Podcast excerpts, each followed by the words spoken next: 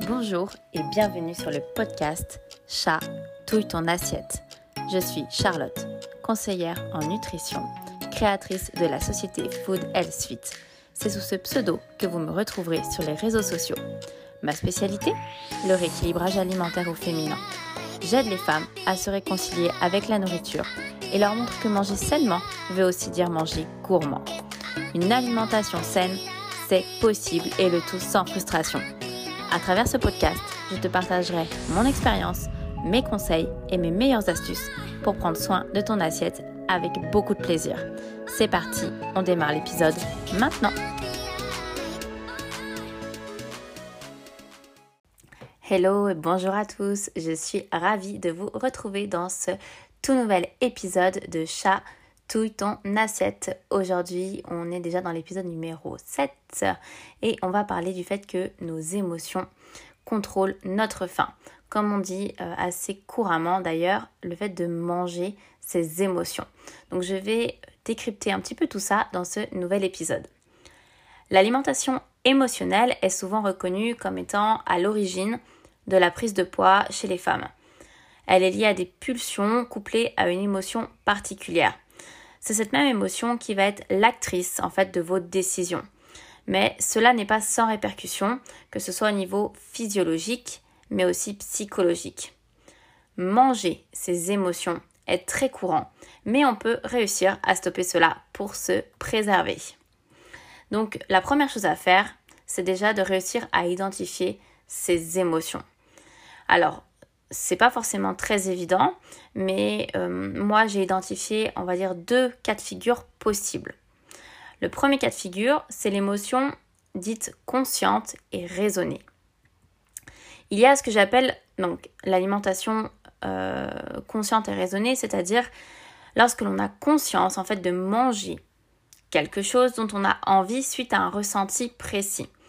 Mais on le mange, on va dire, de manière plus ou moins contrôlée, car cela reste à un instant T, il n'y aura pas de répercussions émotionnelles négatives ensuite. Pour vous expliquer tout cela, voici un exemple concret. Vous avez passé une journée de travail très compliquée. Vous terminez cette journée sur les nerfs, fatigué, épuisé. À ce moment-là, en fait, ce qui vous ferait du bien, ce serait de partager une bonne pizza avec une amie dans le but en fait de décompresser tout simplement. Donc c'est quelque chose de classique, quelque chose euh, de courant et on va dire que c'est... Euh, vous n'êtes pas un cas isolé en quelque sorte de vouloir faire ça, c'est totalement humain. C'est une émotion que je considère consciente car en fait vous avez un besoin de libérer votre esprit en mangeant un plat, on va dire sans réfléchir et surtout qui vous fait plaisir. Vous savez que c'est exceptionnel et que cela ne se produit pas tous les jours, tous les soirs de la semaine. Mais à cet instant précis, le fait de manger cette pizza vous permet de finir la journée sur une note positive et vous en aviez bien besoin. En fait, vous allez manger en pleine conscience, sans ressentir de culpabilité ou d'angoisse de chiffres sur la balance. Vous êtes sereine avec ce choix et vous assumez complètement votre état émotionnel. C'est ça que j'appelle l'émotion consciente et raisonnée. Vous allez choisir de vous faire plaisir par une alimentation euh, voilà, quelconque, mais vous n'allez pas ressentir d'éléments négatifs par rapport à ça. Voilà, vous n'êtes pas dans euh, le, fait de. dans la frustration. On est d'accord. Donc, ça, c'est pour moi l'émotion consciente et raisonnée. Et en fait, cette émotion consciente et raisonnée, lorsque vous, euh, faites euh, en quelque sorte euh, du bien au niveau alimentaire, ben, votre esprit va suivre. Vous allez aussi soulager votre esprit, soulager un petit peu ce stress, cet énervement, cette anxiété. Voilà. Tout ça va être soulagé grâce à l'alimentation et vous allez tout simplement pouvoir passer à autre chose.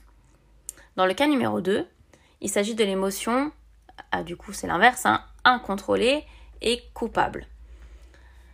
C'est, on va dire, le cas le plus courant. C'est vraiment ce type d'alimentation émotionnelle. C'est-à-dire que vos émotions vont prendre le pouvoir sur votre cerveau. et elles vont dicter ce que vous devez manger. Vous ne réfléchissez pas aux conséquences, mais elles vont euh, venir uniquement en deuxième temps. Vous allez euh, vous sentir coupable et c'est souvent là que, euh, en quelque sorte, ça devient le drame et l'hécatombe. Au lieu de passer en fait d'un état A à un état B, ben, en fait vous allez accentuer votre état A plus plus plus. Vous allez perdre le contrôle et vous ne savez plus quoi faire pour revenir en arrière. À la base, cette alimentation émotionnelle était censée vous aider à affronter votre émotion. Mais au lieu de ça, elle vous plonge dans une autre émotion, une seconde émotion, qui va rester négative elle aussi. Donc, comme dans le cas numéro 1, on va prendre un exemple concret pour euh, le cas de l'alimentation incontrôlée et coupable. Vous vous levez le matin après avoir euh, mal dormi car votre bébé a pleuré toute la nuit. Vous êtes irritable, fatigué, euh, les nerfs à vif. Et au lieu de vous préparer un petit déjeuner, vous en avez marre. Alors vous ouvrez le premier placard que vous trouvez et vous choisissez le pot de pâte à tartiner. Vous vous dites ça au moins, ben, ça va me réconforter hein, et m'aider à débuter ma journée euh, de la meilleure façon possible. Sauf que ben, on connaît un petit peu ce schéma. Allez, je prends une cuillère, et puis deux, et puis trois, et puis en fait vous ne vous, arrêtez plus. Vous n'avez plus de limites et vous perdez totalement le contrôle. Parce que finalement, vous allez chercher à atteindre un but qui n'est pas atteignable. Ce n'est pas en mangeant de la pâte à tartiner que vous serez moins fatigué ou moins irritable. L'effet inverse va même se produire. Vous allez vous sentir coupable ou mal dans votre peau après avoir mangé et vous vous dites que vous ne perdrez jamais vos kilos de grossesse. Et là, vous allez retourner dans un état émotionnel négatif. La prise de conscience, elle se fait beaucoup trop tard. On va dire en gros que le mal est fait. Donc ça, c'est vraiment euh, l'alimentation euh, émotionnelle incontrôlée coupable parce que vous êtes vraiment dans un schéma où vous avez besoin euh, de réconfort. C'est un peu comme votre doudou, voilà. C'est votre doudou, votre alimentation fétiche favorite. Et vous vous dites qu'elle va pouvoir vous consoler et vous aider à aller mieux. Et puis vous vous rendez compte que pas du tout. Et ça, c'est vraiment, vraiment très difficile à gérer pour beaucoup d'entre vous. Et du coup, je vais essayer d'apporter quelques éléments de réponse pour vous aider et vous accompagner à, on va dire, à, passer une étape par rapport au fait de manger ces émotions. Donc la première chose que vous pouvez faire, c'est un petit tri dans vos placards. On va simplement faire un peu de ménage dans les placards, dans son frigo. Vous savez quels sont en fait vos aliments euh, dits les aliments de craquage, euh, les aliments euh, voilà qui, vous voilà vos aliments préférés, vos aliments chouchous qui vont vous tenter à la moindre occasion. Donc l'idée c'est de ne plus en acheter. Alors attention hein, une fois de plus, moi je suis pas là pour vous dire qu'il faut vous priver ou qu'il faut supprimer des aliments. Simplement dans certains cas, il faut passer, on va dire une, une étape, il faut franchir un palier. Et pendant un certain temps, euh, c'est sûr que si vous ouvrez votre placard et que vous n'avez plus de pot de pâte à tartiner, ben, vous serez automatiquement moins tenté de plonger la cuillère dedans. Donc, limitez l'achat de produits, euh, on va dire, très sucrés, très salés, euh, voilà, les, choses vraiment très, très, très gourmandes, mais aussi qui sont pas très bonnes nutritionnellement parlant. ça peut être, voilà, le fait de s'auto-discipliner ben, c'est super important, comme je vous disais, pour euh, réussir à passer certaines étapes. Si euh, votre paquet de chips, par exemple, est votre produit euh, craquage par excellence, ben vous allez arrêter d'en avoir tout simplement dans vos placards. S'il n'y en a pas, ben vous n'en mangerez pas. Mais forcément, vous allez aussi avoir besoin de combler malgré tout ce manque. Alors comment faire? Ben, On va essayer de trouver des aliments euh, plus sains, des solutions, de remplacement plus saines. Pour les chips, par exemple, hein, vous pouvez prendre des oléagineux, des graines oléagineuses comme euh, des amandes, des cacahuètes, des noisettes, des noix de cajou. Vous pouvez aussi prendre des fruits secs, ça fonctionne très bien, ou tout simplement des fruits frais aussi. Alors vous allez me dire oui, mais c'est un peu moins, euh, on va dire, c'est un petit peu moins gourmand. Mais à vous de prendre aussi des nouvelles habitudes alimentaires. Vous pouvez aussi tout simplement bah, cuisiner maison. Hein. Euh, rien ne vous empêche de vous faire des collations gourmandes mais saines à base de chocolat si vous aimez le chocolat, à base de, je sais pas moi, de citron si vous aimez le citron. Euh, vous pouvez aussi essayer de faire votre propre pâte à tartiner maison parce que je vous assure que c'est pas si compliqué que ça. Et puis euh, vous vous forcez en quelque sorte à pas manger le pot en entier. Mais il y a toujours des solutions. Pour moi, tout ce qui est biscuits sucrés, pâte à tartiner, euh, vous pouvez facilement le remplacer par des collations maison. Euh, soit vous privilégiez aussi les produits bio et sans sucre ajouté. Sinon, tout simplement avec un fruit, un yaourt, du miel, du chocolat. Voilà, vous faites un petit mix. Alors pas forcément de tout, hein, mais vous ajustez. et ce que j'ai envie de vous dire, c'est que dans l'alimentation, il y a toujours des solutions à tout. L'idéal étant de trouver laquelle correspond à vos envies et vos goûts. Il existe tellement d'encas et de snacks maintenant très sains, très gourmands et qui sont faciles à faire, faciles à réaliser. Vous en cuisinez en début de semaine, comme ça vous en avez pour plusieurs jours dans la semaine. Et si vous avez vraiment euh, vos émotions qui prennent le dessus et que vous avez envie de manger quelque chose pour euh, vous apaiser, bah, vous savez que vous avez votre snack sain et gourmand qui vous attend. Une fois que bah, vous aurez réussi cette étape du placard, vous pourrez petit à petit réintégrer vos produits chouchous favoris car vous saurez mieux comment contrôler vos émotions. Mais ça, ça arrive effectivement dans un second temps. Il faut s'autodiscipliner et parfois euh, un petit peu se faire violence en quelque sorte pour avancer. La deuxième chose que j'ai envie de vous dire, c'est de prendre du temps pour soi. Manger ses émotions ne se résume pas que au fait de manger tout et n'importe quoi euh, que l'on va trouver dans ces placards. C'est aussi et beaucoup lié à vous-même, à votre propre personne. On a souvent tendance à s'oublier. Prendre du temps pour soi, c'est vraiment primordial. Il faut que vous définissiez ce temps. Il est précieux et doit correspondre un moment joyeux pendant lequel vous vous recentrez sur vous-même. Vous faites quelque chose qui, euh, qui vous appartient, qui n'est rien que pour vous, qui vous anime et qui vous rend heureuse. Cela peut aller euh, de la simple lecture d'un livre, prendre un bain, faire de la peinture, aller marcher. En fait, ce temps est un temps que vous allez vous accorder qui sera bénéfique sur votre état d'esprit. Donc, ne le négligez pas.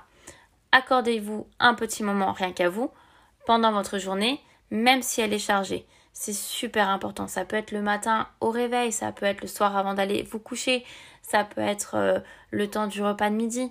Voilà, essayez de définir un moment pour vous, rien qu'à vous, où vous euh, lâchez prise, vous déconnectez, et puis euh, vous vous recentrez vraiment sur vous-même. Et puis, troisième point que je trouvais très important, c'est qu'il faut apprendre à accueillir ses émotions. Donc voici quelques euh, méthodes pour vous aider dans le fait ben, de ne pas repousser ses émotions, mais bien de les accueillir à soi. La première, enfin, le premier conseil que je pourrais vous donner, c'est de, pourquoi pas, lire un livre sur le développement personnel. Alors effectivement, les livres sur le développement personnel, on le vend en poupe depuis quelques temps. Est-ce un effet de mode? Je ne sais pas. En tout cas, je trouve qu'ils peuvent réellement vous aider et vous apporter des réponses. Donc l'un de mes préférés et que je dois vraiment vous recommander, euh, c'est les quatre accords Toltec de Miguel Ruiz. Il faut savoir que ces livres, c'est sûr qu'ils ne seront pas magiques, ils ne feront pas tout. Mais c'est une bonne piste à exploiter pour vous aider à mettre en place des choses dans votre quotidien et à relativiser. Vous allez pouvoir booster votre façon de penser et retravailler sur les essentiels de votre vie.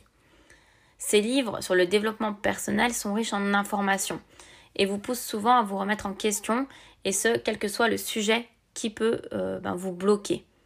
Vous pouvez largement transposer ces livres du développement personnel au fait de manger ses émotions pour trouver ce qui vous pousse à agir ainsi.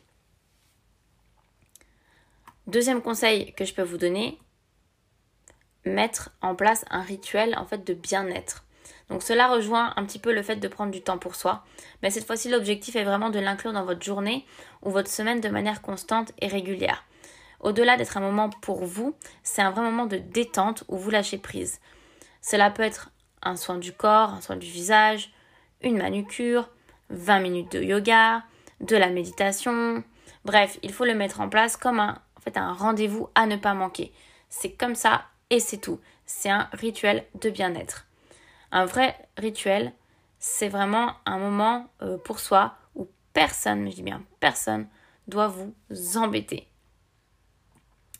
Troisième conseil, vous entourer de personnes positives.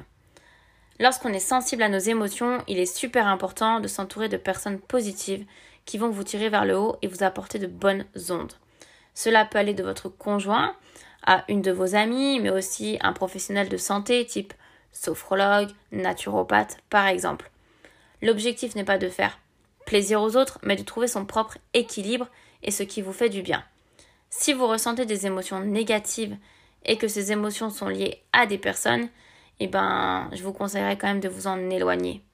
Et à l'inverse, rapprochez-vous de celles qui vous apportent du soutien, qui vous font rire et euh, ben, qui sont tout simplement présentes pour vous. Voilà un petit peu ce que je pouvais dire à propos de l'alimentation émotionnelle. Elle est difficile à gérer, cette alimentation émotionnelle. Et ce n'est pas du jour au lendemain que vous allez en quelque sorte vous en débarrasser. Après, c'est pas forcément l'objectif de s'en débarrasser. C'est d'apprendre, on va dire, à vivre avec et petit à petit, step by step, de franchir les étapes et de réussir à contrôler. Voilà, de passer plutôt sur une, alimentation émotionnelle contrôlée, consciente, plutôt que ben voilà, sur une alimentation émotionnelle qui est complètement incontrôlée, qui va déclencher chez vous un sentiment de culpabilité. Il faut vraiment réussir à identifier la cause, les conséquences et mettre du coup de nouvelles habitudes en place pour vous en sortir.